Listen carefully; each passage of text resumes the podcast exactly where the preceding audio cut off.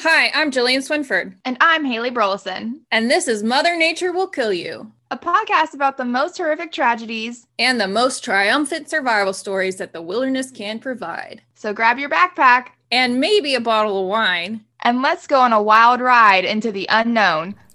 Walking down this road I go, but I am going alone. Running far, far from home, till I am but skin and bone. I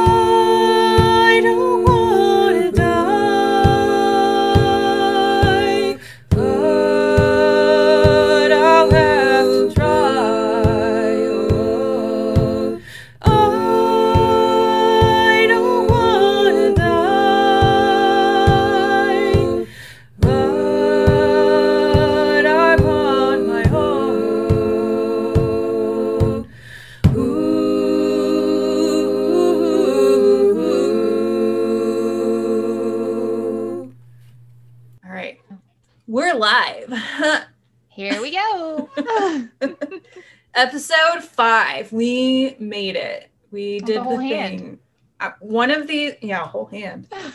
one of these days, I'm gonna not know what episode we're on, and that'll be the day that we've done too many episodes.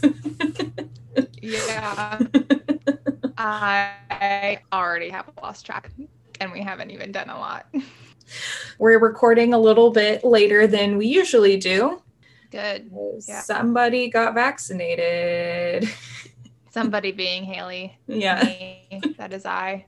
Yeah, no, I'm good. Uh, it sucked yesterday morning. So, for all those listening, I was vaccinated with my second Pfizer vaccination Sunday morning, and I felt pretty okay until Sunday night. Then, overnight, I was super hot and sweaty, and I had all the body aches, and no which way that I laid in bed was comfortable. And I had this massive headache, and I just felt awful. And that lasted until about 3 p.m. Monday. So, like, what, 12, 24 hour kind of situation. Mm-hmm. Woke up today feeling like a million bucks. So, I'm all Yeah. good. A lot of people I've talked to, and I had that too, but maybe not for as long, maybe for like more like 12 hours. I felt really, really achy and really dizzy. Um, but my poor sweet friend had uh, 101 fever for like two days straight. So it's, Did she take Tylenol? Do you know? yeah, she did. That's yeah. a bummer. Yeah. And she got Pfizer too. So it my just- mom got Pfizer, and my mom had a hard time keeping her temperature below 100 yeah, with Tylenol. Yeah. So, but my mom also had COVID. So I was curious if that's like, did your friend have COVID before? No, my mom had COVID. She got, I think she got Moderna though. Um, and she said she only felt weird for like four hours and then she was fine. So I really think it, Depends just- on the person. it depends on the person. It's very weird. And they're saying younger people are being affected more Hmm. than older people. So, but I think nobody knows what's going on. No. Did you see that Johnson and Johnson have paused their um their vaccine? The No.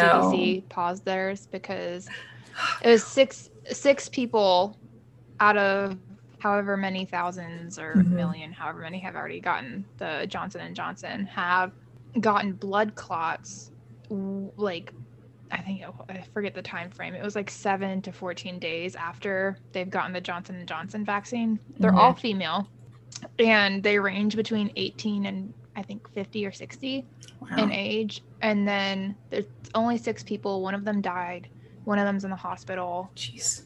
And so, I mean, six people out of the a, a large amount that has been vaccinated through Johnson and Johnson is very small percentage. But Mhm. I mean, good on CDC for doing their due diligence and Yeah. being super careful and double checking everything before they keep rolling it out to people. Yeah. I knew Johnson and Johnson was sketch. I just knew it because they only have I got a gut one. There's only Yeah. one.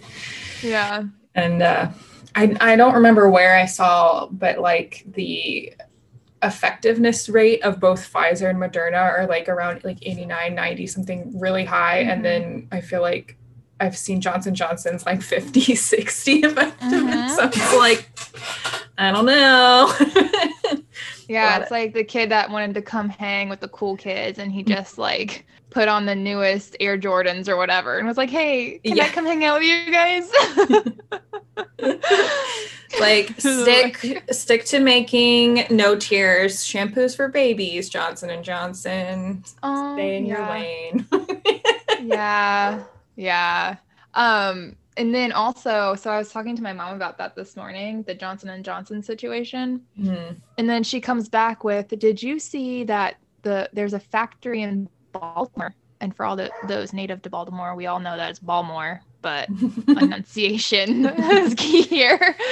Um, that in Baltimore, they uh, had people making the wrong vaccine, or it wasn't the wrong vaccine. They were making the vaccine wrong. Sorry, Oh. said that weird. But yeah, so they stopped that production line before it got out.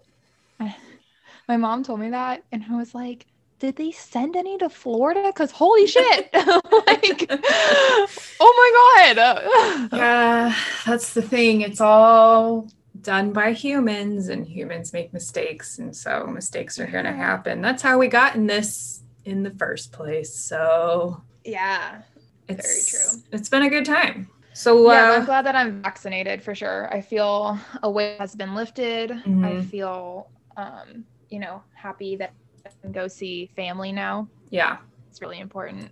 yeah Uh, yeah it's good things so what are you drinking tonight well, I now that Lent is over, I am able to drink during the weekdays. I am drinking a Pinot Noir that I picked up from Winn Dixie. yes It- Yes, God bless this Winn Dixie. Have I told you about this Winn Dixie up here? Mhm. oh god i'm not going to say it because it's going to take up way too much time but you can go in thinking it's going to take you five minutes but it's like an hour passes because just shit is always hitting the fan there um but so yeah no it's it's awful um and so this is the menage a trois brand and it's the pinot noir so Menage a trois. That's a good, like, cheap wine. It is. It's my good cheap go to. If. I want a little more pinky up, I go for the La Crema, There you go. Yeah, but they're all all great. Um, Yeah. but those are my go tos. So, Absolutely. So I actually do have a rule where I don't drink alcohol during the week. Unless. I know it's crazy because I love alcohol. So I know. That's yeah. I I did the Lent alcohol and I enjoyed it and I felt so much better about myself. And Yeah. I think I'm gonna stick with no alcohol during the week. yeah, Um, but today obviously I wanted it. I had an open bottle. I needed to finish it. Well, the thing is, like, if it's during the week and I'm in a social drinking situation, then I nix the rules. Or if th- one of the ingredients in our dinner is wine and, you know, we have a bottle already open, mm, sometimes I break the Mm. rules there too. But stuck with it today, even though I could have totally done it because This is a social podcasting- situation. Yes, social so I'm actually drinking a prickly pear herbal tea with honey, Oh, and it's yummy. in the mug that you bought me. oh! That's, Wait. it's got Can't cact- touch this. Yes, it got. It's it's got a bunch of cactuses. Yeah. So prickly pear in my prickly pear cactus mug. It says "Can't touch this," and Haley bought this for me a while ago. I don't remember if it was Years ago. Christmas or what. Yeah, something, something like that. or my birthday or something, but it's still one of my favorite mugs because it's just so cute. Oh, I love Mhm. it. I love that you still have that. hmm and I thought about it tonight when I was going through. I was like, "What mug do I want?" And I was like, "Got it." I collect mugs. It's a thing. Mm-hmm. Um, so I have an update on our friend, the sewer woman, oh, yeah. from last episode. So let me The tweaker. pull the tweak. We don't know for sure if she was, you know, tweaking. So Yeah, you're right. I shouldn't assume. trying to be You know nice here. So You know I'm what they say pulling- when you assume things. Right, exactly. I am pulling up this article. It's from um, ABC news down in Pensacola. And it says the Florida woman claims she was stuck in the sewer system for 20 days and survived apparently off of a can of ginger ale. Okay. so confirmed tweaker. I mean, 20 days off of a can of ginger ale? they haven't tested her or they didn't test her so they don't know for sure like what was in her system that would lead her to that but supposedly she was you know lost in these tunnels um, that she had swum in from that canal and was there for 20 days and midway through found a can of ginger ale which she claims saved her life now that's not enough i think that's absolutely not enough. Um, I I don't. need more. go- I mean, you can. I kind of looked this up earlier, but you can go look up like ginger ale n- nutrition facts. Canada Dry Right. is this one. So the calories for this is 140.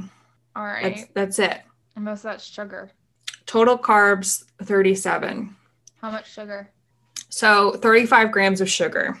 So it's not a lot. Uh-uh. which is why I often use it as a mixer because it's it's not bad for you at all. I do love.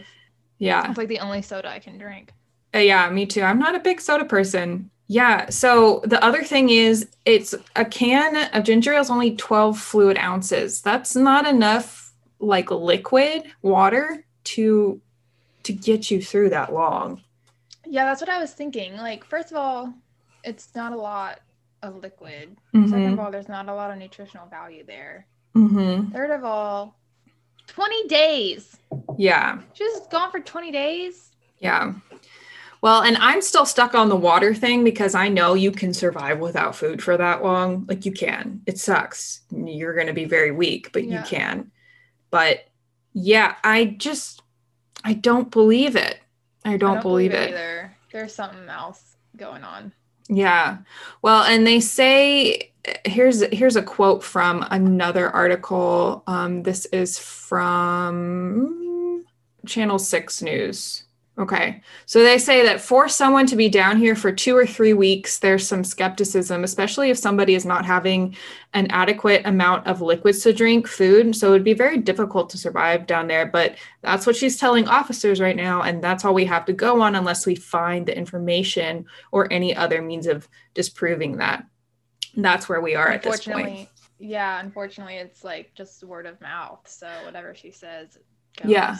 Right. And and it's not like it's a criminal case. So they can't like take her in and test her.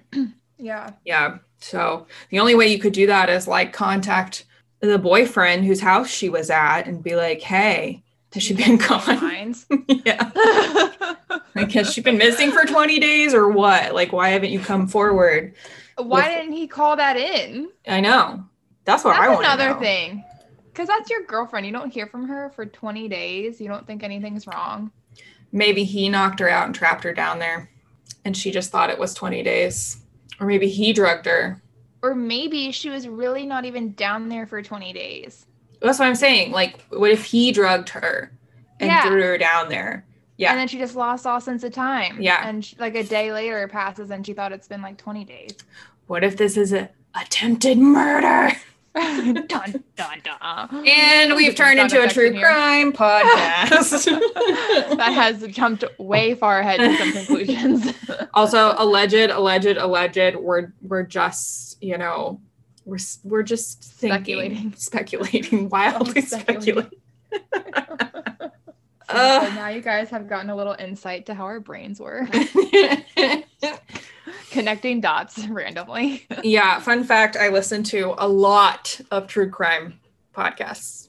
That's pretty much all I listen to because they don't. Yeah. There's not a lot of survival podcasts out there. So Same. Yeah. Yeah, and I was talking to okay, so I finally got my car back. Did I tell you that? no. Oh After the Oh God. rats trashed. Yeah. My car was in the shop for a month and a half and I Mhm. finally got it back the other day. And um I like when the rats ate the wiring, one of the nice things to have but wasn't a need was when you have your key fob in your hand and your Mhm. hand touches the car door handle and it Mhm. unlocks the car. And so I would like I was telling somebody about this and I was talking to them like I know that this is a luxury and I didn't realize how much I missed it until it was gone. And also I started thinking about it and I was like what if I'm being chased by someone and like I need to get to my car. I'm fumbling for my keys in my purse. I can't find it, and I don't have the luxury of hitting the door handle to unlock my car and get in and get away. Yeah. And that's when they stopped me and they were like, I think you are listening to too many true crime podcasts. Because I would think groceries with that, not murder. yeah, yeah. yeah. So, right. But also, As a um, woman, you have to think about these things, though. And I think that's what draws women to true crime because we're like, okay, how can I not get in this situation? Like, anyway, all right, Totally sidetracked for sure. that's fine. So, yeah. What am I talking about? What were we, ta- we were talking about true crime. we talked about the lady that was in the storm drain for 20 days. Apparently, apparently she survived off of a can of Canada Dry, or Yeah. not even who, do, who knows? Who knows? Dry. It was I don't- ginger ale. I don't know what brand, so maybe Yeah. the no, it was just ginger ale. yeah. So Something something serious is uh, up there though, because Mhm. that's that's all very not making sense. it's fishy. It's Very fishy. So, another thing that I think we talked about beforehand, and I think that we kind of want to start doing is telling personal survival stories. So, Hell yeah. or just fieldwork fail stories where you weren't necessarily like risking death, but maybe, you know, limb getting hurt. Consciousness. Yeah. Um, so we know a lot of people out there who have gone in the great outdoors have had some close calls. So um, we will be asking our listeners to start sending in stories, um, and then potentially we may be putting together, you know, maybe some mini episodes um, to talk about all these hometowns. Um, but today, I'm going to share mine, and then the next episode, Haley's going to share one of hers. So um, I'll start. so, when I was um, working in Virginia, I was a fisheries tech for um, the Virginia Institute of Marine Science, as um, that's kind of how Haley and I met. And so I was full time um, on the staff there. And we got um, a grant to help out with this project that an environmental mitigation group was doing. I'm not going to name any names here because I don't want you know anybody to get upset. But they were out of Maryland and they got hired by the Navy to come down to the Hampton Roads area and basically just go around and do biological sampling in all of the different naval base waters just to make sure that the Navy was environmentally compliant with whatever they wanted to build um, or do, et cetera. And it's, you know, something that even the Navy can't get away with nowadays, which is a good thing. So I got some subcontracted out to go with these guys um, because uh, they needed somebody who had endangered an endangered species permit. So basically, if they caught a sturgeon or a sea turtle, I would be there to make sure that everything was kosher. Um, if you know when they handled it, which we never caught any of that, so it was basically there for no reason. Um, there's one day that we were offshore. Um, in the Atlantic. So we were off Virginia Beach and we were trawling. And basically, what a trawl does is it's a big net really heavy wooden doors that kind of push the net open and that drags on the bottom of the sea floor. And anything, any kind of fish that's on the bottom kind of gets scared into the net. And so, one of the problems that you can have while you're trawling is it can get uh, snagged on things on the seafloor, which sometimes can get your boat hung up and if you can't pull it back up. So that's something that most fisheries people are pretty used to dealing with. In this specific circumstance, we were in a very small boat, 25 foot. I think the size of the James Caird from the Shackleton episode, so it's very small. And um, we're trawling and we hit a snag And instead of trying to work the boat around with the currents to get it untangled, our captain just decides to keep winding in the winch and hoping that the strength of the winch will, you know, pull the trawl free. And I'm like, I'm not the captain here, so, you know, whatever. All of a sudden, we start taking on water um, on the stern. So that's the back of the boat. And uh, basically, the water's coming in it's not going away and the waves are starting to get stronger because the wind has changed. And so all of a sudden i'm seeing water coming up to the cabin of of the boat and i'm like you got to cut that line and we got to start bailing now otherwise we are sinking. So so me and the other techs start bailing uh, water and the captain decides that yeah it would be smart to probably cut the winch line and we managed to stay afloat. Turns out that part of the reason why water was coming into the boat that quickly, besides the fact that the winch was literally dragging us down to the seafloor, um, was the fact that the bilge pumps didn't work. oh my God. So the bilge pumps weren't pumping water out of the hole, which they're supposed to. Um, so You it was a check for that. I mean, you know, maybe it, you? maybe it was something that happened that day. I don't know, but yeah, I, I would check it. So it was just a group that wasn't as safety conscious as they should have been, um, and they were there to try to get as much done as they could in the time allotted, which is what happens with a lot of those private groups. Um, uh, long story short, um, they were able to pick it up the next day after the tide had changed. All they did was attach a buoy to it um, so they could find it the next day. And so we went out and the tide had changed and they were able to just pull it back up. No problem. That's wild. That was the time I was almost on a sinking ship and had the wherewithal to actually tell somebody what to do. And it kind of saved our asses. So I'm Good for you. pretty proud of that. Yeah. Seeing Oh as I gosh. I don't feel like an accomplished seaman at all. So But you um, can put two and two together. Like, hey, man, you're literally bringing this down to the water instead of that up to us. yeah, So, Yeah. Something's got to give here. yeah. I mean, on the bright side, I don't think we were more than like five miles offshore, and the Coast Guard station was like pretty close. So, and it was Yeah. summer, so the water wasn't cold. but Still not a situation you would prefer to be in, though, for sure. no, I'd, I'd avoid it. So, with that, we'd like to, you guys to send in your personal survival stories. It can be something you experienced or your friend or family member that you would like to share. Um, and you can send them to our email, which is So there is also a uh, there is a contact form on our website. If you go to mothernaturewill.kill-you-podcast.com and go to contact us, it has that form that you can fill in with your name and your email and your text for the message. Um, but I also have Mother Nature Will Kill You podcast at gmail.com as an email if you would like to do that. and then you can slide into our DMs. Yes, and then you can slide into our DMs at Mother Nature Will Kill You podcast on Instagram.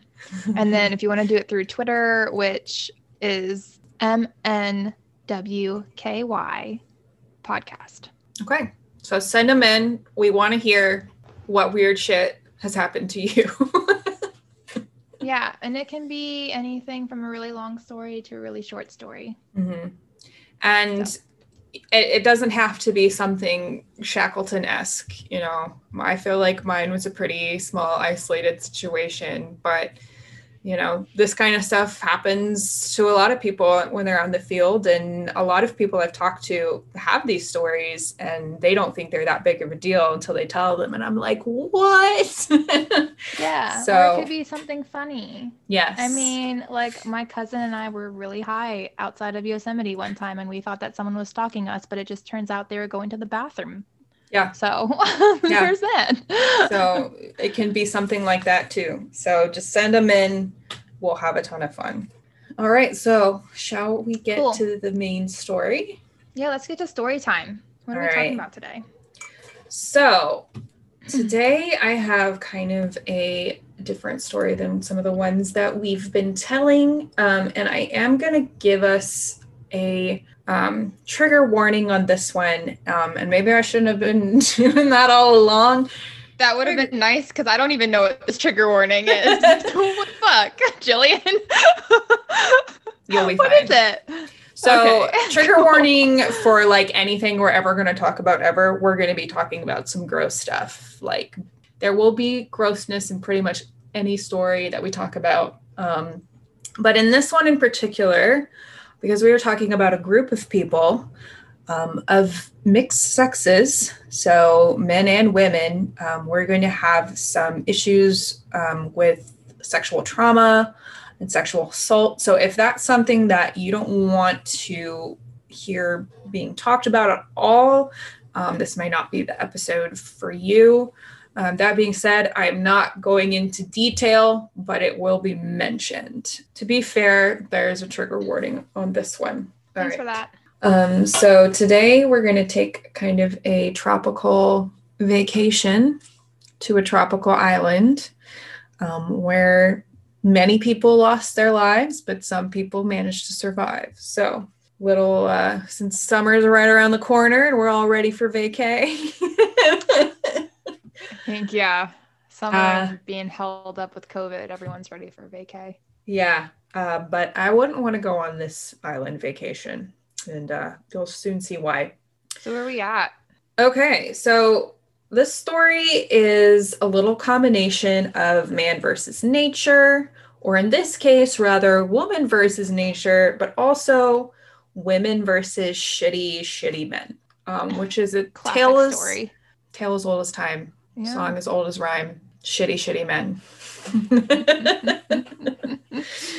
So, uh, when out in the wilderness, unlike men, women just don't just have to worry about the pitfalls of the environment. They also have to worry about super aggressive men who think because there are no laws, they can do whatever they want.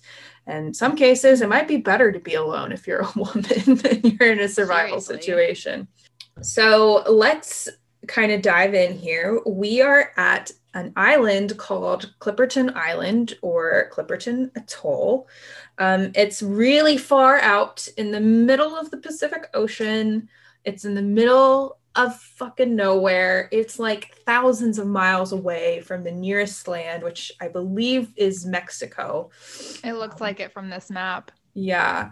So it's it's uh it's just, you know, 1280 kilometers from Mexico, which is really far.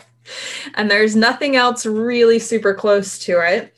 Um and so it's only nine square kilometers. So it's also not very big.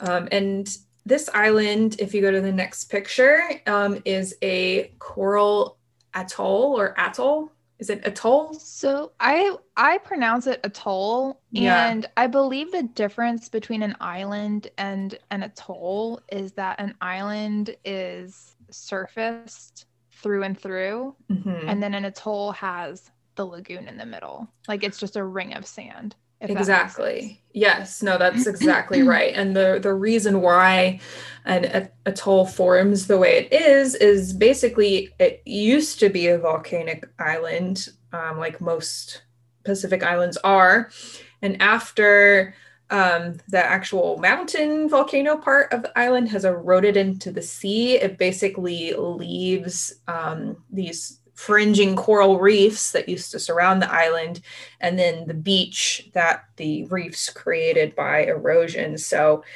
that's why um, it basically just looks like a big old onion ring. yeah, it really it does. It's, it's a ring of sand in the middle of the ocean. It's really yeah, yeah, and it looks like an onion ring. yeah, it's really bizarre. And then there's uh, a lagoon in the middle, um, which Mhm. Can be fresh water, but often is not. Often it's salt water. Um, so it's a really unique kind of place. And not really, there's not a lot of life on the actual island itself. I don't think Um, it's life sustaining. Right. In this photo, I don't even see one tree. Yeah, exactly. Yeah, and and that's that's very true for um, the Clipperton Atoll. Bless. Yeah. We're gonna get into that, aren't we? Yeah, we are. Um, death. So there's not there's not much here, and it's not close to anything. But there was a mini war fought over it. That is so interesting. Mhm. Really? yeah, Why? uh, because it has a lot of bird shit. What? Yeah, Is that like some like high desired thing? Well, I'm glad you asked.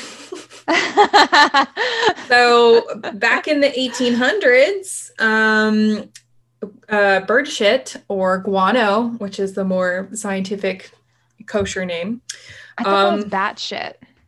guano is, I think, any kind of flying animal shit. It seems. Oh, okay. Never Yeah. Um, because you're right, it is also the word for lots and lots of bat shit. Yeah, that's Um, the only that's the only time I've ever heard it referred to was as bad shit. So Yeah, that's a good question. Is it only flying animals, or is it just uh, any animal that produces a lot? I don't know. let's ask let's ask the Google lady. so guano is good for a lot of things, namely uh, fertilizer and explosives. Um, Oh, people wanted to blow shit up. Gotcha. Exactly. Yeah. So the nice thing about super isolated islands is that they're really, really hard for land based predators to get to because they got to swim, you know? Mhm. Um, so seabirds often flock to these isolated places to lay their eggs, you know, in the thousands, and then they become these big seabird rookeries. Um, so there's a lot of guano on, on this island, so much so that it reeks of ammonia during the dry season. Oh, I bet. Yeah. So basically, in the 1800s, everybody found out about this place, and uh, France, um, the United States, Great Britain, and Mexico all fought for control over the island. Um, and basically, what this just comprised of was like, you know, the French would get on the island, and they'd be like, "This is ours," and then they're like, "This place kind of sucks," and then they'd leave, and then somebody else would come and be like, "This island's ours," and then be like, "Oh, I don't like living here," and leave. But in 1906, um, Mexico decided to send a permanent colony of soldiers and their families to stake claim on the island for sure. And God. they allowed the Brits, the British, um, to come and start a guano mining company. Um, and the Brits Wouldn't said it they, just be scooping? A guano scooping company? I guess, you know, like, like there's no mine here. like, what the heck? you're just shoveling bird shit. yeah. Mining makes it seem a lot more desirable, but it's really just shoveling bird shit. It is. That's all. That's all it is. Um, but the Brits claim they didn't care who owned their island; they just wanted to mine, and so I think Mexico had a deal with them that you know the British would give Mexico money to have the mine there, if and then Mexico you know controlled the island. So the Mexican colonists allowed them to set up their mine. So this is where our story begins. Which I did Google what guano is, and it refers to the excrement of seabirds and bats. Okay. So, So not like normal birds, but coastal ones. Interesting. So at this point, there were a hundred people on the island, um, including the British miners, the Mexican soldiers, and their families. Um, but here's the thing that we already kind of talked about about Clipperton Island. It's not really set up to support that number of people because it's a teeny tiny desert island. Yeah. So there really isn't much vegetation. Um, apparently, at the time, there was a grove of coconut trees and low lying like scrub brush, but really not a lot of vegetation. And you can see that in the third slide, that, that photo right there. There's really not anything growing. Um, and so there are, however, seabirds, eggs, and fish, but you can only survive on that for so long before you start getting scurvy from the lack of vitamin C. And we'll get into that later. I know we talked about it on our Shackleton episode as well. But I did some research and I I got I got all of the skinny on scurvy. So I got everything you need to know. Did you look Um, at images? Those images are nasty. Yeah, thankfully a lot of them were in black and white because it's like a old timey kind of problem. you know what I mean? yeah, only pirates dealt with that shit. Yeah, exactly. um, so, in addition to that issue, the only fresh water was from the lagoon, but only in the middle um, on the surface um, because most of the water was stagnant um, and the bottom water was like really highly acidic. Oh my god. Yeah, so it's not really potable water, potable. It's potable. I think. Is it potable? I always thought it was potable because you put it in a pot. You know, it's funny when you read these words, and you never say them out loud. Again, words are hard. So the colony had to rely basically on catching and storing rainwater in order to get fresh water that didn't make people sick. So, yeah. You can't even boil that yeah. like the other stuff. Mm-mm. Yeah, and it's like there was a wet season and a dry season on this island. So in the dry season, it's it's difficult, you know. Can I take a guess and say that they had the perfect timing and landed during the dry season? They were there for several years. Oh, never Mhm. mind. Mhm. okay. It's all good. Um, so the colony was led by a man named Ramon Arnaud, um, who was a soldier who was given the title Governor of Clipperton. So It's easy to be the governor when there's not a lot of people there. no. So and he is that man um, on slide three. cool, cool. He Got uh, a cool hat. yeah, and a solid mustache. Yeah. Seems like the that uh the mustache style of that era. Mm-hmm. Very much. Got some shoulder pads. He's got shoulder pads for days. Yeah. Um, like a foot. Yeah, I mean, it's a look, it's a vibe. Um, so he was accompanied by his wife, Alicia, um, and their three kids. And he actually managed to keep the colony going for a while. Basically, you know, they would get shipments of supplies from Mexico. Um, So we- question. yeah, Sorry to No, sorry to interrupt. it's But good. how how would he get shipments if they're so far away? Like who's sending that letter? Mexico, they're the ones who put them there. Um, and so they were the ones sending ships um, on a regular. So Mexico just had like a routine, like okay, every Mhm. two weeks we're gonna send a ship over full of stuff. Exactly. Yeah. So he wasn't really writing to them like, hey, we need Mm-mm. more stuff. Mm-mm. Okay, got it. Yeah. So they, I mean, they absolutely knew that they were there, and for a while they were committed to, you know, taking care of these people. Well, that's cool. Yeah. Which you know, if if you're going to be on a desert island with no resources, that's the only way you can really do it. Yeah. So Worked out for a while, I guess, huh? yeah, because they arrived in 1906, Yeah. um, and so he kept the colony going through uh, 1910. Oh wow. Um, so that's that's like four years, solid. Yeah. Um, Yeah. But then the Mexican Revolution broke out, Oh shit. And supply ships stopped coming as frequently to Clipperton because they were dealing with a war. Obviously, there were issues with people wanting to overthrow the government that kind of took precedence, as well That's as kind of similar to uh, the Ernest Shackleton story too, because World War One was going on during that time. Yeah. Yeah, um, and this takes place pretty much during the same time. God, what a time to go on an expedition. yeah, so so the supply ships were still coming, but not as frequently. So they had to kind of make ends meet in between, which they were able to do. However, in 1914, which, if you remember, was when Shackleton was sailing on his way down to Antarctica, Mhm. um, an American ship wrecked on the island, um, and they were able to get a rescue ship to come quickly. I don't, I'm not really sure exactly how that happened with the technology of the time, but maybe they were expected to be somewhere, and when they didn't show up, you know, a rescue team got sent for them. Um, either that, or they were able to get word through on these Mexican supply ships. That's another possibility. Um, so the Americans uh, were basically rescued and they advised the Mexican colonists to leave with them, um, basically letting them know that the state of the world was pretty sketchy right now. Um, Mhm. As World War One was literally about to break out, so tensions in Europe were extremely high. Um, and the British miners were smart and decided to get the hell out of Dodge and left with the Americans.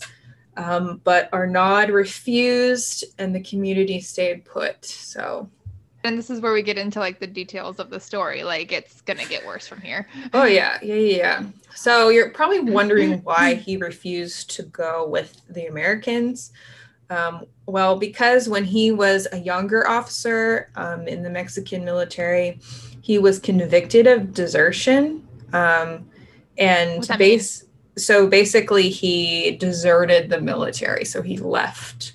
So um, basically, he was afraid that if he left his his post here, he would be kicked out of the army and you know ashamed and basically would become a pariah. Um, so, but in that decision, he basically condemned almost everyone to die on that island. Mhm. So I get where he is coming from. You know, sometimes we make really dumb decisions when we're younger that come back to bite us in the butt, and he was just trying to do the right thing. However, I, I think he wasn't fully aware that, you know, World War One was about to break out. So at some point in 1914, the supply ships stopped entirely.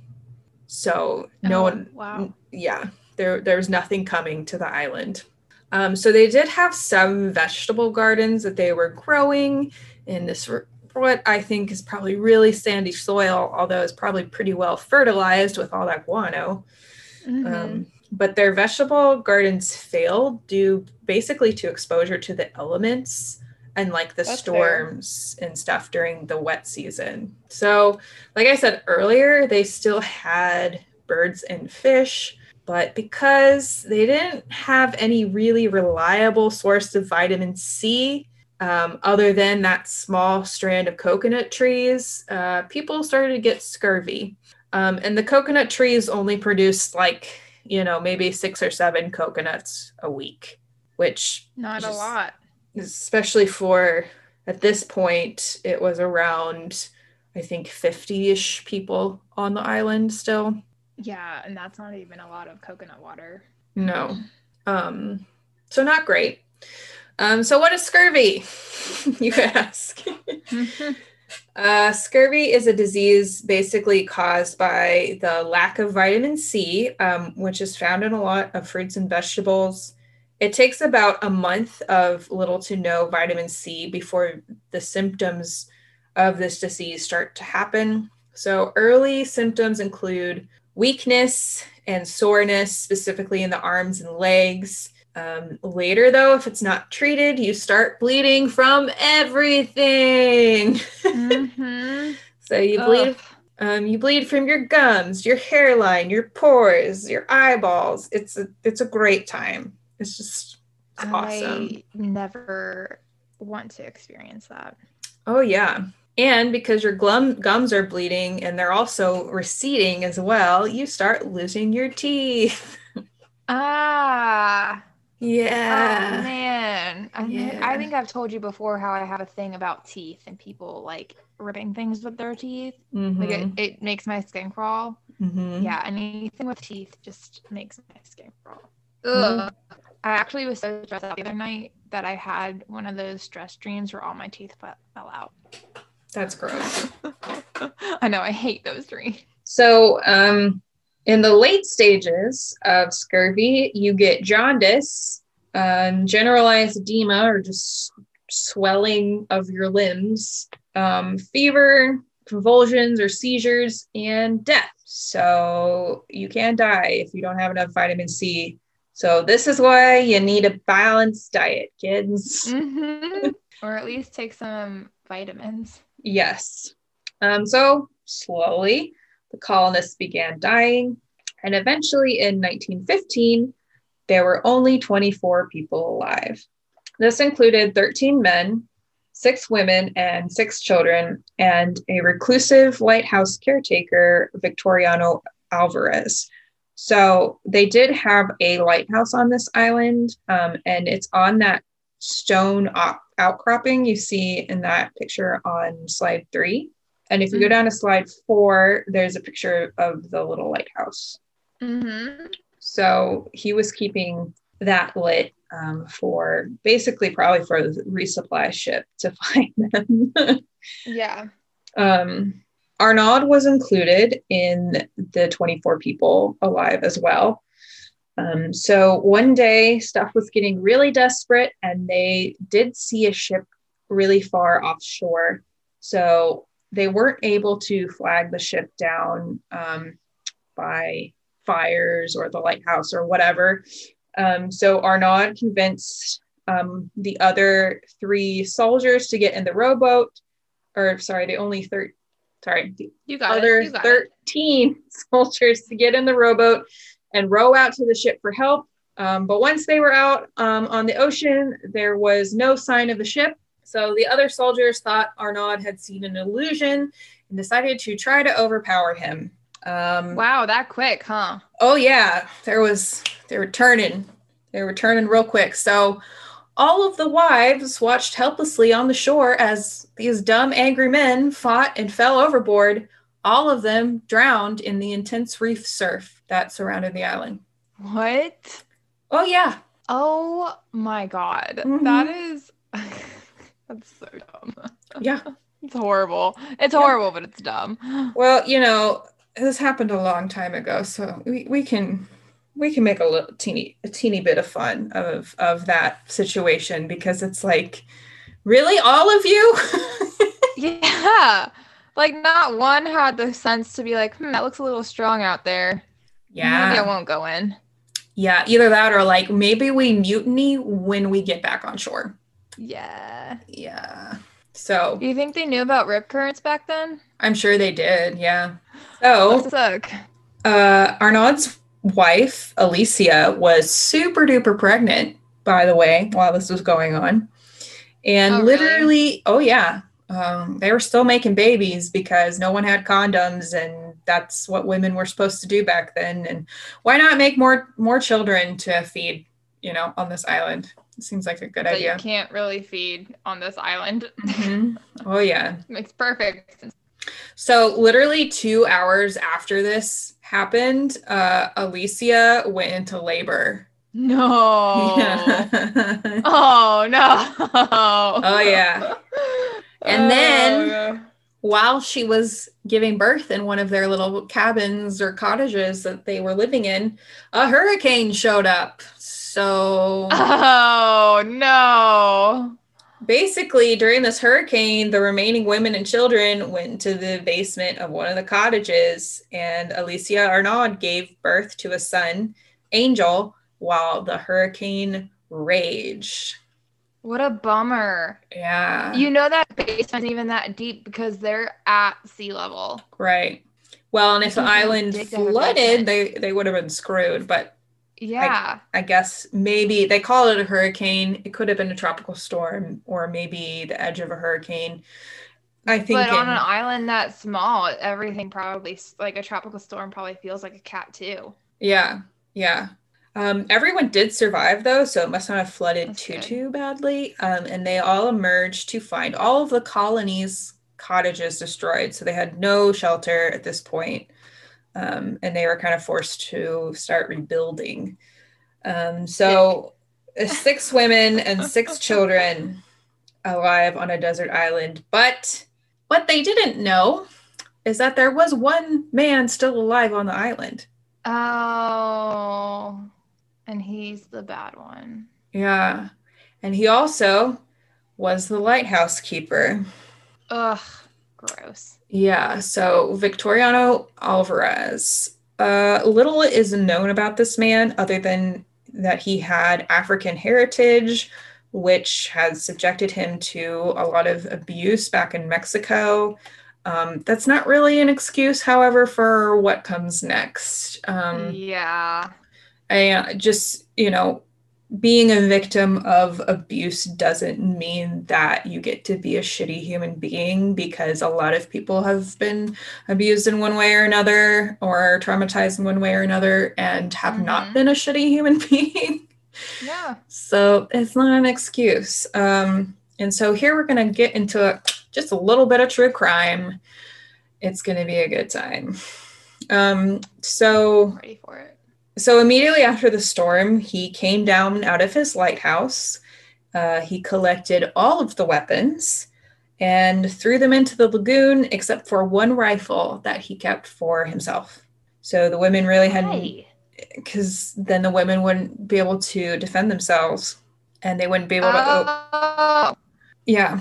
Wow, what an asshole. Yeah, and that way they wouldn't be able to overpower him as well, because he could just turn the gun on on them and yeah. So yeah, basically, you know, he kept one rifle, threw the rest in the lagoon, and declared himself the king of the island, and everyone had to obey him, or else they would get killed or beaten. So a good time. Um, he began enslaving the women. Um, one mother and daughter refused to submit to him, um, and they were raped and then killed. So Oh god. Yeah. Oh no. Yeah. So not not what you fucking want. Um after that, the women kept their rebelliousness to a minimum, basically to avoid as much abuse as they could. I always hate how it just happens to work out that the only one that survives is like the major asshole of the group. Yeah. I hate that. Yeah.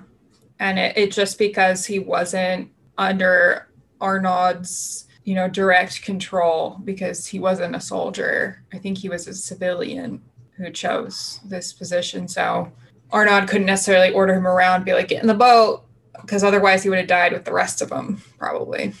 You know, whatever abuse he had in the past, it just does not excuse that kind of behavior at all. Mm-hmm. Um, so for several months, Alvarez chose women to come live with him in the lighthouse, basically to be his personal sex slave. Uh, so when he'd had enough of one, he'd trade in for another. Um, Alicia was a primary target of the abuse because he knew that she would try to flag down any ship or anyone from the outside world so she could save herself and all the other women. So Alvarez specifically targeted her for beatings, saying that he would kill her if a ship came into view. So Oh my god. Yeah. Yeah. Ugh. So they were living under constant stress. Yeah. And yeah, and at this point he was controlling all of the resources as well. So basically the kids and the women were slowly being starved because he would take fucking asshole. Yeah, yeah, yeah. So this shit went on for nearly two years. Um, because it wasn't enough that the women and children were suffering of starvation, they also had to be beaten and raped by the lone man that decided the rules of decency were thrown out the window. Um, while it's possible that Alvarez did legitimately have some sort of mental illness, potentially due to the loneliness involved in lighthouse keeping. He knew exactly what he was doing. And mental illness also isn't an excuse for this kind of behavior. Yeah. Um, I don't buy that. It's not like he had a psychotic break and decided to, you know, hurt somebody. It Yeah. was a long, calculated. hmm Yeah. and it went on for two years. So in 1917, Alvarez decided that he was tired um, of his three girls that he had been rotating between and enti- decided to pick Arnaud as his next, you know, live in slave. What he didn't know is that Alicia Arnaud and Tirza Rendon, who was a young 20 year old that Alvarez had also frequently targeted, um, they had concocted a plan. Good. I was gonna ask if anyone had a plan because Mhm. I have already concocted one in my brain. it was like, I'm already going to be done with this situation. yeah. Just like wait till he's fucking one of his girls, and then like five of them storm in when he's like butt ass naked, and grab his gun and shoot him. I mean, to be fair, they were all very, very weak at this point. Oh, okay. Yeah, the vitamin C deficiency. Yeah. Yeah. And, you know, I, I, and he already killed two of them. When it was Alicia's turn to head up to the lighthouse keeper's hut, she was accompanied by her seven year old son, Ramon, and Tirza. Alvarez was sitting outside cooking a seabird. When he saw the two women, he angrily tried to get Tirza to leave, but Tirza ran into the hut and grabbed his hammer. Upon Alicia's signal, she raised that bitch up and struck Alvarez in the skull. Love it. You love to see Arnaud's son ran into the hut, and Alvarez had uh, gotten up and was going after Alicia with the axe. So he had gotten back up, and even after that blow to the head, and was going after Alicia with an axe. Alicia yelled for her son to grab the rifle, um, and Tirza had gotten another swing on Alvarez with the hammer. He fell to the ground, and Tirza grabbed a knife and stabbed the body until she was sure he was dead and probably past that because damn it she was full on raging after two years of absolute Yeah. abuse yeah I would too. yeah Has it cut his dick off? I read it. yeah i mean if there was ever a time to be really fucked up that that would be it so um so the dictator of clipperton island was dead so Uh-huh. yeah Dictator.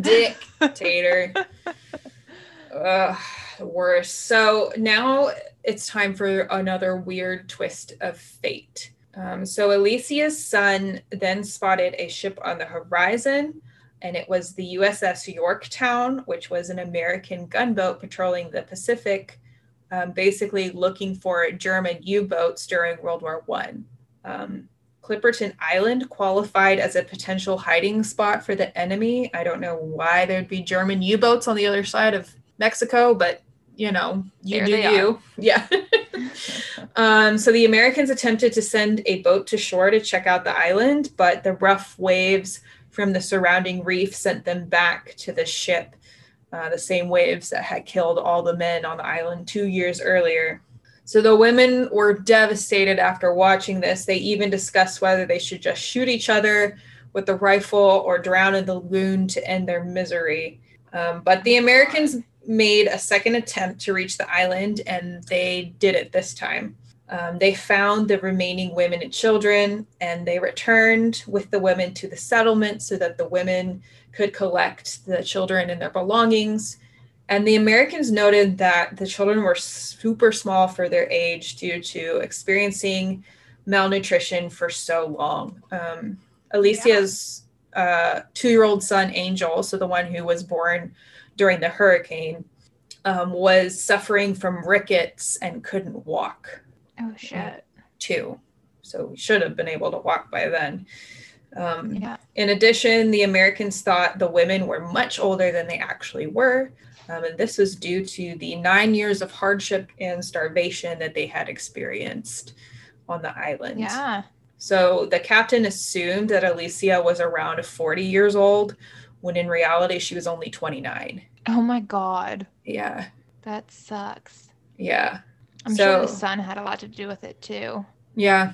Yeah. I mean, giving birth when you're super now malnutrition, malnourished. Got it. Um, probably takes a lot out of you, I would think. yeah, I think so for sure. And then having to breastfeed that kid when you don't have enough energy for yourself. Mm-hmm. So, not good. So, Captain Perrill and the navigator, Lieutenant Kerr, went up to the lighthouse to investigate and they found the dead lighthouse keeper, Alvarez. But when Alicia and Tirza told their story, Perrill and Kerr vowed. oh my God! what the fuck, Jillian? Don't do that to me. My What happened? husband! Corey, you scared me. I was like, am I going to get Fuck. Spooky! I'm cl- I'm clammy. So there's a window. There's a window next to Um. and he's come he was coming home late today scared the shit out of me babe That's funny. That's hi Corey. That was a good one. You got Yeah, me we're too.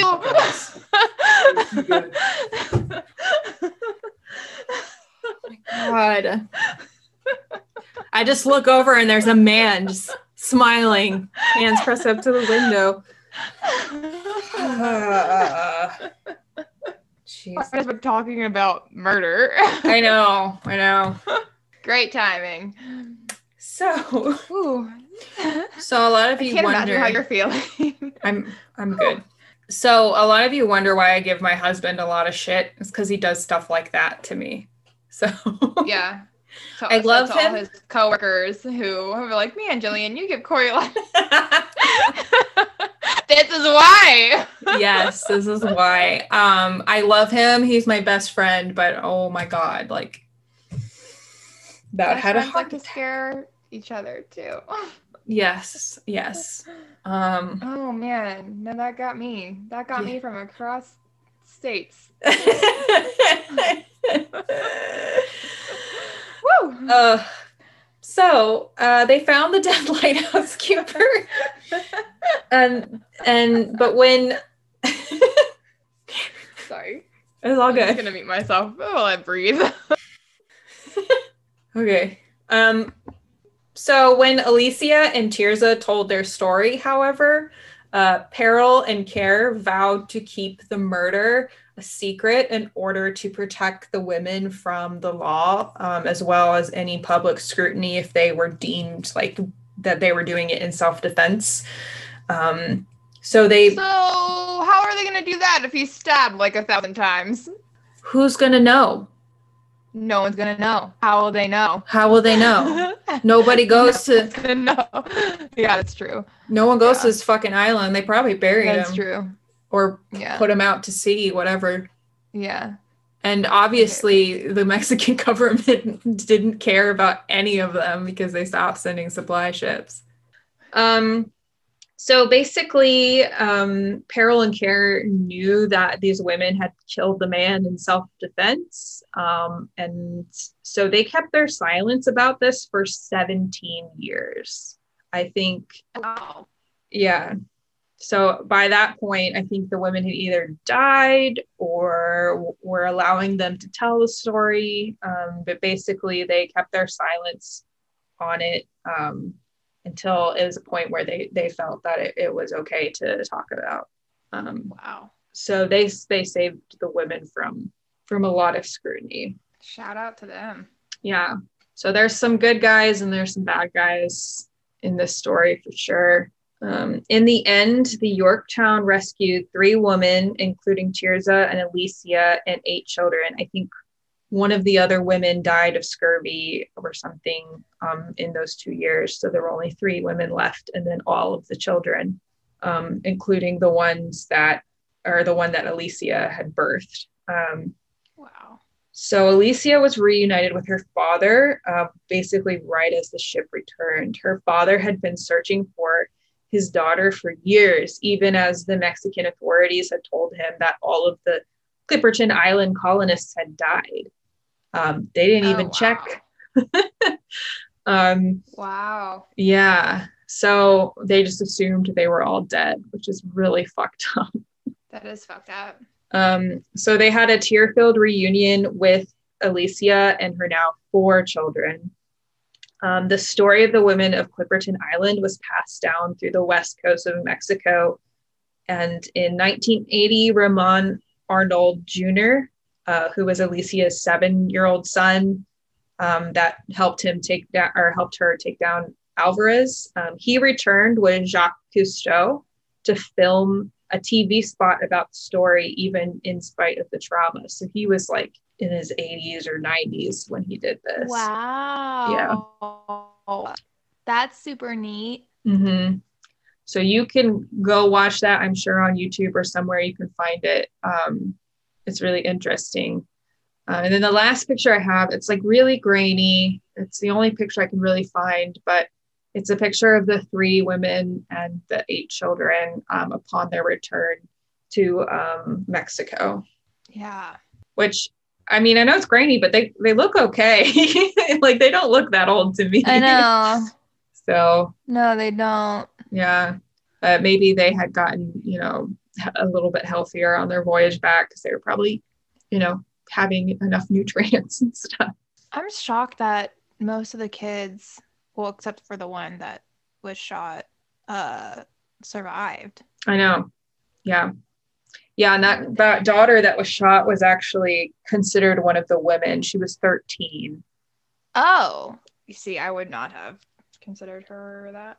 I mean, yeah, we live in modern times, so that might be Yeah, but yeah. you know, technically she was reproductively mature, so that was enough for everybody else. So, Oh, gross. you know, gross. Um, so that the mom and daughter were technically like both considered women in the situation. Okay. Yeah, Well, good. And that time, then yeah, all these kids survived. Mhm. But that's wild because you would think their little bodies need a lot more. Yeah. Well, I mean, they at that point, um, they were probably able to get some vitamin C from those coconuts because they weren't splitting them between like dozens of people anymore. Oh, very true. So Yeah. maybe maybe that the fact that everybody was dead was actually helping them out in that situation. You know what I just thought of um, with this story? Mm. Have you seen those? I don't even think they're really memes, but it's just like photos of men doing stupid shit. And it, the caption says, This is why women live longer. It's like the, the part where they all like just get in a fight in the middle of the ocean and they all drown. It's like, yeah. This is why women live longer. And this is not the only story I've heard of where like all the men die and like the women are like, I got this. It is one of the few stories I have where sexual assault gets involved. Um, but it's such a fascinating story to me because of just the weird coincidences and why they were even there in the first place because of the freaking bird guano. Like, what? Yeah. I just think that it's it's important to tell the story as well um, that women are not only subjected to you know the forces of nature. In some cases we have to deal with men as well. And it's it unfortunately seeps into every every aspect of women's stories which kind of Mhm. sucks. Um, i will come at you later with more women's survival stories that do not include sexual assault. Um, but uh, this one just really fascinates me for some reason. Um, I actually found out about it because I listened to the podcast Lore, and it's a really, really good podcast that talks about all of the spooky, ooky things of our past, uh, murders, just general like hauntings, and like things like where do werewolves and vampires and stuff come from. But he also talks about human tragedy. Um, and Mm. so uh, once I heard the story, I was like, I have to talk about it on this podcast because it's just so fascinating. And I haven't heard it on any of the true crime podcasts, which I Oh, think yeah. kind of falls into like a lot of different categories in that way. Um, so I just think it's a, it's an important story to tell, Oh, um, for sure. especially since this these are our first female survivors and our first uh, person of color survivors, and I think it's important to tell those stories too yeah. Mhm. because usually it's just dumb white dudes going out to do stuff. Fucking around and finding out. Yeah, but I mean, these women weren't necessarily here completely on their own will. Um, they were brought by their husbands, which Mhm. at the time that's just kind of what you were supposed to do. And for a while it was fine, but you know, shit hit the fan. Yeah. Yeah. So Guano hit the fan. uh, hey, there's the pun of the podcast. uh, there's the episode title. Yeah, pun. Oh yeah. that was the title. Guano hits the fan. I like it. Um, so no one has tried to live permanently on Clipperton since the rescue by the Yorktown um, because the island is really poorly equipped for human habitation. Um, yeah, I was gonna say I don't blame them. yeah. And there's such a bad history here that I, I just think people don't want to live there. Um, but researchers and scientists do uh, visit and stay on the island um, from time to time to study seabirds um, that call the island home. And a lot of their research is vital to understanding the role of the ocean on seabird populations, as well as recent research on plastic consumption by seabirds, um, as they do consume plastic even that far out in the Pacific. So that was going to be my question, actually, because have you heard of, oh shit, I forget the name of this island, but M- Midway, Midway Atoll is what it is. And or Midway Island, one Mm-hmm. of the atoll or island, interchangeable. But um, have you seen that one? Yeah, I mean, I know where Midway is. Um, so it so is Clipperton within like distance of that gyre that hits Midway, which is why all the plastic gets on that island. So it's a similar situation, I believe, because Midway is up near the Hawaiian Islands. So that's the North Pacific Subtropical Gyre, which is actually what I was researching when I did that uh, research trip in the Pacific. Um, Okay. So that one affects the northern hemisphere, but there's also one in the southern hemisphere, which is what I think would impact Clipperton. So Yeah. Yeah, there's basically in every ocean, like so in both the Atlantic and the Pacific, there's two patches, each one in the north and then one in the south, because there's just two gyres that circulate and the equator kind of breaks them off. That's how I kind of understand it. hmm Yeah. yeah, I understand it the same way. Yeah. So absolutely. I mean, it's the same problem is that the currents are basically bringing all that plastic from the coasts out into the middle of the ocean where it just circulates and turns into a big plasticky mess. Um, Yeah. And correct me if I'm wrong, but I also understand it to be that a large portion of that plastic photo degrades down to a point to where it's buoyant enough to float, but it's dense enough to sink. So it sits within like the top foot or six inches of the water column. mhm. And so, like, when you're going through like Google Earth, you don't see it because it's not at the surface. It's just a little bit below. But Yeah, that all of these microplastics are still floating around out there. that's correct. Um, and also, uh, you don't see a lot of big plastic out there. Um, when I was out there, we mostly collected like thousands upon thousands of microplastics. And so the photo degradation plays into that as well. Sorry, I Mhm. said that wrong. Photo degradation. I'm a scientist, I promise. We got it. It's fine. Um, and so it also breaks them down just into like smaller pieces. That and just like the wave action breaks them down into smaller pieces.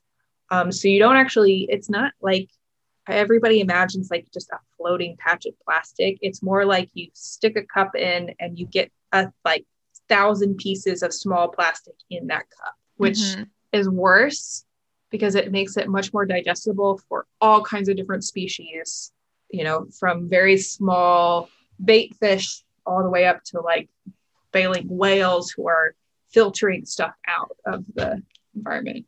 aren't they doing studies now about how much plastic humans are consuming through their seafood? Mm-hmm. Yeah, that's frightening. Yeah, there's a collection of it's PCBs and PAHBs, I believe. They're chemical compounds are apparently aren't very good for us. And basically, what happens is the concentration of these chemicals that are chemicals that come from plastic and the de- degradation of plastic um, are basically super concentrated in apex predators um, because you know you start with a very small fish and they just eat a little bit of plastic so they have a little bit of these compounds. And then another fish eats like 10 of those fish and then it has more of a concentration of those compounds. And then a human eats like 20 fish and then they have the highest concentration of those compounds that are maybe starting to affect people. So um, yeah that's that's about how well I can explain it off the top of my head. Yeah. I used to, good though. yeah, it's uh, bio. I knew the word for this at some point in my life.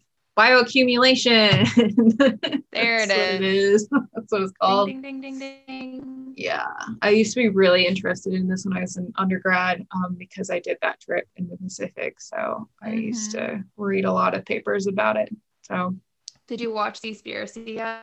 the what? Seaspiracy, did you watch that on Netflix? No. Oh, you're gonna have a fit when you watch it. I purposely Or don't watch, watch it. I don't watch them because I am like, I already know it and it's just gonna make me depressed. To be fair, I didn't watch the entire thing because I lost interest in it. I know. a lot of marine biologists are having an issue with it because there are just a lot of false facts in it. Mhm. Um, and I personally didn't watch the whole thing through. I lost interest in it, and I lost interest because my brain literally said, "Oh, this is some guy who liked dolphins as a kid and wanted to save the dolphins and just kind of like made a documentary Mhm. about all of it." He pretty much just goes on to make a documentary about why no one should eat seafood because it's unsustainable and it's killing the environment. He shows like he goes to do these documentary interviews and he goes to Asia on these commercial boats and he goes where they round up the dolphins and slaughter them and like all of those things that I'm sure you already know about too. I've seen it before and that's just like that's what happens out there and it sucks for sure. That's not all of how seafood is caught. No. And so that's not necessarily how fisheries work. There are plenty of sustainable fisheries out there. There are fisheries management plans, and there are all of these other like stock assessment, population dynamic studies that that exist. And so I just from the little bit that I saw, I just didn't think it was very um credible, I Mhm. guess you could say Mhm. and then all of these other articles that I've seen come out since I've seen it are just a bunch of marine biologists bashing it essentially. Yeah. So that that's why I said you would lose your shit when you watched it because you would just be like this is so this is so wrong. Like Yeah. and you would not be able to handle it. So Yeah. Sounds like somebody with no biology experience decided to make make a documentary about something he didn't fully research or understand. Exactly. It's someone Mm. that has no biology experience who liked marine biology as a kid Mhm. and was fascinated by the charismatic megafauna yes. and kind of dove deep into what's happening to our oceans Mm. and kind of said the claim to that the oceans are dying because of fisheries yeah. fishing for seafood Well, and, that, and that you should stop eating seafood because it's killing our oceans and it's like mm, climate change is kind of a thing too right yeah, and it might be a bigger thing. Um, and there's some fisheries that do a really good job of sustainability. It really just depends on the, the species and the management. Um, and for example, fisheries in Texas are actually pretty healthy compared to the rest of the country, and it's it's like a nice, pleasant surprise. I'm not saying that we're free of any issues at all, because that's absolutely not true. But um, I was pleasantly surprised when I came down here uh, to see how healthy a lot of the fisheries are here in the Gulf of Mexico, which is exciting. Um, speaking of good things, um, I think this is the part. Oh no, I have to say my citation. I keep you do I keep forgetting to do this, and then I have to patch it in because I'm a dummy. Um, so my sources for this, um, I did look into Wikipedia as a base outline of the story um, of Clipperton Island, but then I also used um, an article called "The Tyrant of Clipperton Island," and this is from the website Damn Interesting, and it was written by Marissa Brook. And then I also used an article um, called The Tragedy at Clipperton Island from squallowdivers.com. And there's not a lot of articles written about this. Oh, excuse me, just because it's not a well known story.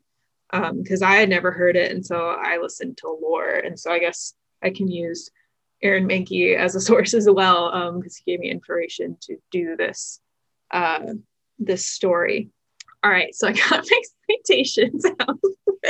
Proud of you I really just need to start putting them at the end of the script because it's not like I don't want to do them. I just forget. forgetting um, so let's talk about good things that happened to us this week or good things that we're excited for. yeah why don't you go first Okay. Um, so because a majority of our friends down here are vaccinated or half vaccinated. Um, we threw a little uh, brunch on Sunday, which was fun just for a few people. And we did this uh, when we lived in Virginia um, for our friends there, and we called it Euro Brunch because um, Corey is half German. His mom is from Berlin. And so he's got all of these German food traditions, which I love. And then I, my family has really close friends um, who live in Finland. And so I like have some Finnish food traditions as well. So we just take German and Finnish uh, breakfast foods and combine them and then add some mimosas with some Texan peach wine. And you got you know, our Euro brunch. so wait, I love that. Yeah. That was, is so fun. Yeah, it was fun. So um, we had a really good time. I got pretty sunburned. Yeah, you got a little tan line right there. I see it. Yeah, I didn't realize how strong the sun was, um, but it is already April here, which means it's pretty hot. So, um, yeah. so that was a good thing. And then my mom is coming in May, which I haven't seen her since before COVID. Um, we're both vaccinated, so we're gonna have fun, and I'm really excited to see her. Yay! Yeah, that will be so fun. Mm-hmm. What about you? Well, one thing from last week that I was super stoked about was getting my second vaccination. Yeah. So, ayo. Um, and then two weeks from now, I'll be fully vaccinated. And two weeks from now is also when I am going out to California to visit my family. So my mom, my dad, my brother, and my sister-in-law are all fully vaccinated and my brother's 30th birthday is at the beginning of May and that just thankfully happens to be on a weekend. So I'm flying out to California and my parents are coming out shortly after me and then we're all going to hang out and have a family birthday sesh yeah. out there. So yeah, that's my one thing I'm looking forward to. Um, and in addition to that, this is going to be my first time meeting my nephew. Yeah. the only nephew I have. so, uh, yeah, he's eight months old today. He'll be about eight and a half months old by the time I get to meet him. And it's just been a little weird, like having a nephew then never meeting them yet. So I feel like yeah. typically you kind of meet them within the first couple of weeks or months of their life and yeah. this little homie is about to be a year old soon so yeah um but yeah so i'm super excited about all of that glad yeah. that second vaccination's in can start kind of moving forward with my life be less stressed about some things and then yeah. also see some family for once thank god yeah, I feel like everyone's coming out of like a year long winter hibernation that we didn't mm-hmm. want to happen. You know, yeah. that's I'm I, probably gonna cry. I was mm-hmm. thinking about it. I was like, if I if I'm not crying the whole six hour plane flight, I'm definitely gonna be like crying the whole time I meet my nephew. Yeah, be like, oh my god, baby. Mm-hmm. yeah, I cried when my mom te- I cried like a teeny bit, like I teared up when my mom uh, texted me and told me she was coming because um, we weren't sure because it was very very short notice. But mm-hmm. yeah, it's just we haven't been able to see people, um, and specifically our families because we both live apart from them. They both yeah both of our families live back in Virginia, so I haven't seen my brother in almost two years. Yeah and that's that's a long time for me to yeah. anyone that doesn't understand how much I see my brother. Yeah. yeah. I see him definitely once a year for holidays. It's good. We're coming out of our cocoons yeah, with our vaccinations. Sure. Yeah.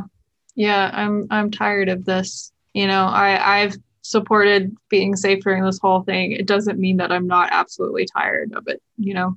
Oh yeah. So yeah, I've pushed my limits a few times, and I'm very grateful that uh, nothing bad ever happened. Mm-hmm. So I think it's about time to end the podcast. Um, but first, uh, where can our listeners find us? Yeah, if you guys want to check us out on social media, you can follow us on Instagram at Mother Nature Will Kill You Podcast, or you can find us on Twitter at MNWKY Podcast. And then you can also go online to our website at mothernaturewillkillyoupodcast.com. All of those platforms, you can slide us a DM or email through our form on our website and share with us your survival story. And if you're the lucky winner, we'll tell your story on our next podcast Yeah, definitely. or one of the next ones at least. Yeah, you still got to tell your survival story because I know Yeah, you have. So. I know. That's why I wanted you to go first this time. I was like, I need to think about which one I want to talk about. It's just part of being a field biologist, I think. yeah, yeah, for Yeah. sure. Um, so I guess it's time to sign off. Well, stay safe, but most of all, Stay curious, explorers. bye bye.